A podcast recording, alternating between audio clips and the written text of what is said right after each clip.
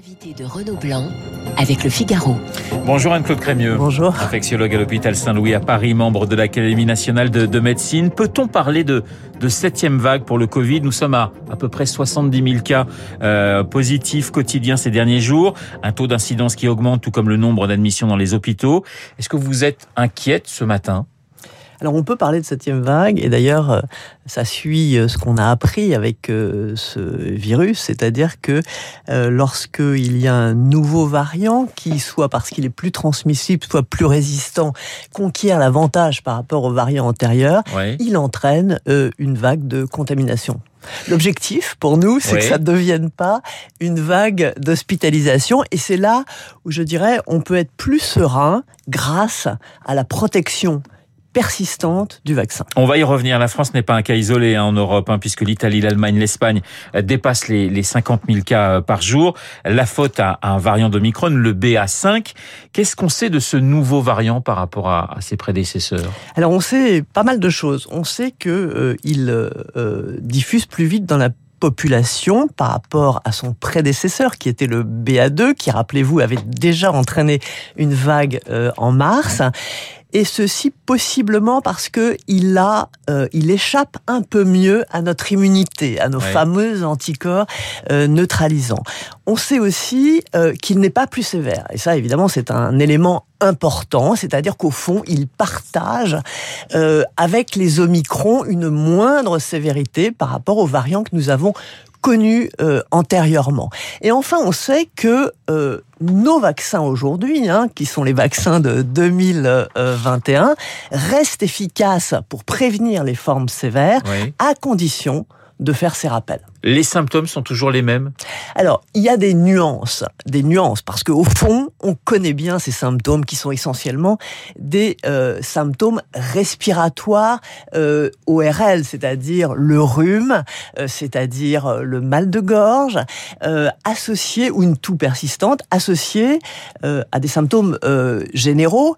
Le plus le plus fréquent, hein, trois quarts des personnes sont fatiguées. ouais.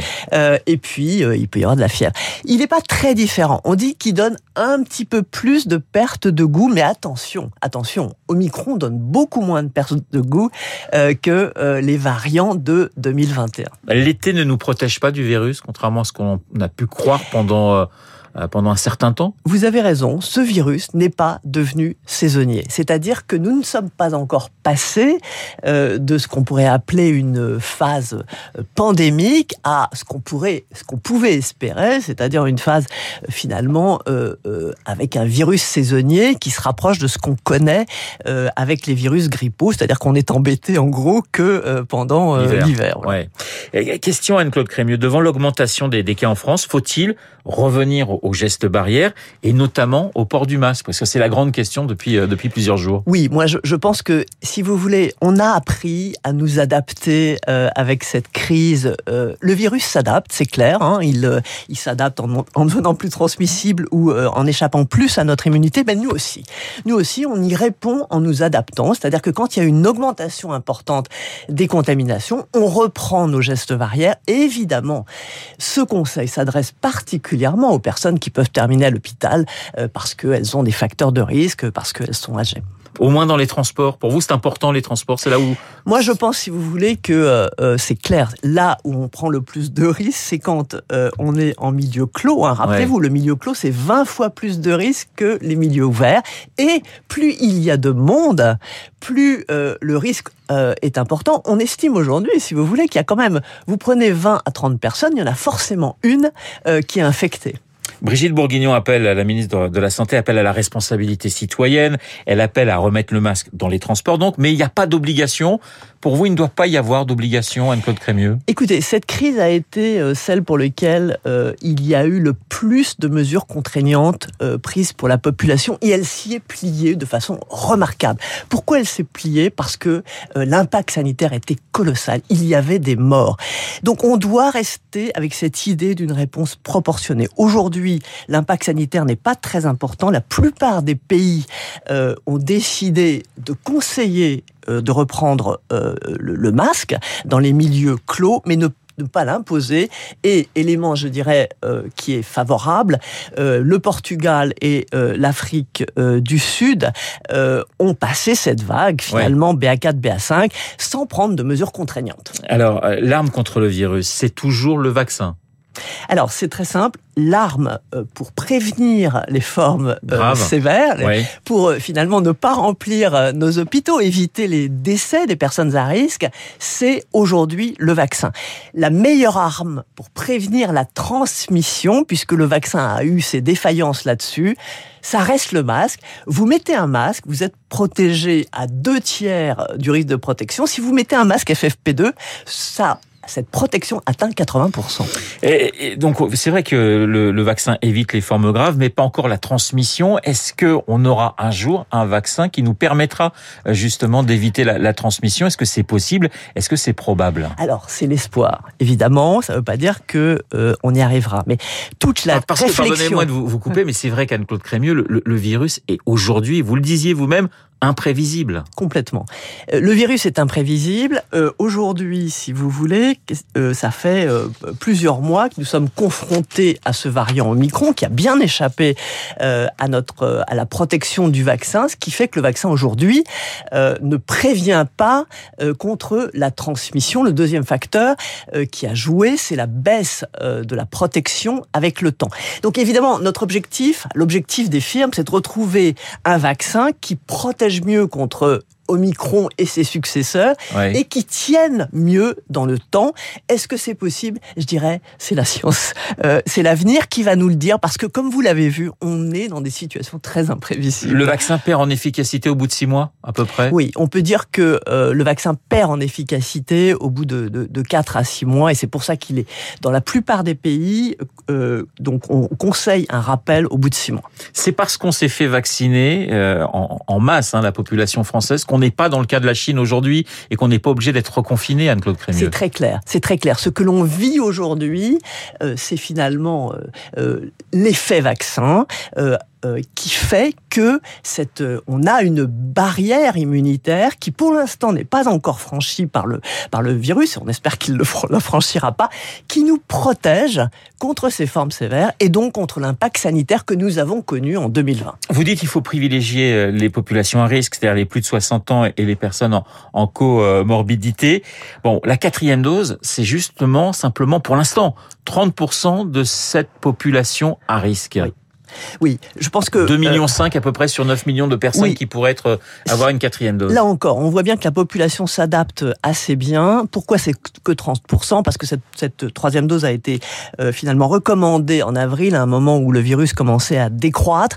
Maintenant, le virus augmente de façon importante et je pense que la population qui a plus de, de, de 60 ans comprend bien qu'il ne faut pas laisser passer plus de 6 mois avant le dernier, après le dernier appel. Mais la quatrième dose, on va y arriver pour tout le monde, à votre avis, dans les qui viennent, puisque l'efficacité euh, diminue au bout de au bout de six mois. Est-ce que finalement on est, comme le disait le professeur Fischer, un peu appelé à se faire vacciner deux fois par an? Alors aujourd'hui, avec les vaccins que nous avons, dont l'objectif essentiel est de prévenir les formes sévères, les rappels s'adressent essentiellement à ces personnes euh, au-delà de 65 ans et peut-être un jour au-delà de 50 ans. Si un jour on trouve un vaccin qui revient à, début 2021, euh, euh, c'est-à-dire qui est capable de prévenir la transmission, bien évidemment, à ce moment-là, ça s'adressera à l'ensemble de la population. L'immunité collective, euh, c'était une espèce de, de, de rêve, de vœu pieux, c'est terminé, Anne-Claude Crémieux? Non, c'était, c'était. Parce que ça a été ça le discours pendant des pendant des mois et des mois. Hein. Aujourd'hui, avec nos vaccins, aujourd'hui avec nos vaccins, on peut dire que oui, dans la mesure où nous n'avons pas les conditions nécessaires pour obtenir une immunité collective, c'est-à-dire d'avoir une immunité durable et capable de prévenir la transmission. Le scénario le plus noir, c'est quoi? C'est un variant qui échappe totalement au vaccin à la rentrée? Le scénario noir, c'est effectivement que finalement cette protection, ce bouclier vaccinal cède. Et c'est pour ça qu'aujourd'hui, les autorités sanitaires et les firmes essayent de voir l'étape d'après. Et c'est pour ça que euh, elles, euh, les discussions d'aujourd'hui sont l'adaptation du vaccin en prenant finalement le dernier des variants, euh, qui est le variant Omicron. Le problème finalement, c'est que ce vaccin n'est pas encore adulte, si je puis dire, et donc continue de, de, de muter continuellement? Le virus continue continue à, à évoluer. Il nous surprend toujours. Euh, et comme on dit euh, cette nuit, euh, les, les, les, la FDA, c'est-à-dire l'agence fédérale américaine, euh, il ne se comporte pas normalement, ce qui veut dire qu'effectivement, on aimerait qu'il soit plus simple à, à finalement à contrôler, mais ce n'est pas le cas. Claude Crémieux, si les cas augmentent, euh, si le nombre d'admissions dans les dans les hôpitaux est en hausse, peut-on peut-on tenir? Parce qu'il y a la question effectivement aujourd'hui de l'hôpital qui est en crise, une crise qui est peut-être plus forte encore qu'au début du du Covid. Ça, c'est mm. aussi une grande inquiétude pour cet été. Je pense que c'est pas tellement que la crise est plus forte. La crise existait. Rappelez-vous, nous nous sommes mis en, en grève juste avant le Covid. Oui. Mais euh, le Covid a servi de, de, de, de révélateur. C'est-à-dire qu'au fond, les, les gens ont compris que euh, euh, que l'hôpital, euh, probablement d'ailleurs parce que pendant la crise du Covid, il y a eu finalement, l'hôpital a repris l'initiative, les, les, équipes médicales ont repris l'initiative et la crise du Covid euh, étant secondairement terminée, on est revenu euh, à la situation d'avant, qui était une situation un peu désespérante pour l'ensemble du personnel, c'est-à-dire une situation euh, où il n'y a pas assez de personnel, où il n'y a pas de, de, de, de finalement assez de liberté pour l'initiative, au fond, euh, où l'hôpital ne s'adapte pas selon euh, les, je dirais, les innovations euh, indispensables pour pouvoir être un, un, hôpital du 21e siècle. Mathias Vargon, qui il y a quelques semaines était à votre place, chef des urgentistes à, à l'hôpital La Fontaine à, à Saint-Denis, me disait bah, le conseil que je vous donne, c'est de pas tomber malade et de pas avoir le Covid cet été. C'était ironique, mais ça montrait bien effectivement qu'il était particulièrement inquiet pour les équipes qui allaient devoir gérer euh, ce type de maladie euh, en, en, juillet. Là, on y est pratiquement et en août. Alors, il parlait des, des urgences. Effectivement, c'est très préoccupant pour nous que les urgences ferment parce que les urgences, c'est la porte de l'hôpital euh, 24 heures sur 24, et notamment dans des endroits où finalement il n'y a pas de permanence des soins euh, euh, en dehors des urgences. mais la crise des urgences n'est que le reflet de, de, de, ce qui se passe de façon beaucoup plus profonde dans l'hôpital. Mon, mon, avis, c'est que c'est pas la réforme des urgences euh, qui va changer les choses, c'est une réforme beaucoup plus importante, beaucoup plus euh, structurelle euh, euh, qu'on doit aborder. Et qui attend le, le, prochain ou la prochaine ministre de la Santé. Vos conseils, Anne-Claude Crémion, ce début d'été, retour des gestes barrières, se faire tester régulièrement également, parce que c'est vrai que on se fait beaucoup moins tester qu'il y a quelques mois. Non, je crois qu'on doit continuer les bonnes habitudes, c'est-à-dire se faire tester lorsqu'on est symptomatique et lorsqu'on a été contact. Merci beaucoup Anne-Claude Crémieux d'avoir été euh, ce matin euh, l'invité de Radio Classique, infectiologue à l'hôpital Saint-Louis à Paris, membre de l'Académie nationale de médecine. Je vous souhaite une excellente journée. Il est 8h28. Dans un instant, nous allons retrouver eh bien, Augustin Lefebvre pour l'essentiel de l'actualité. À tout de suite. Vous écoutez Radio Classique. Avec la gestion Carmignac, donnez un temps d'avance à votre épargne.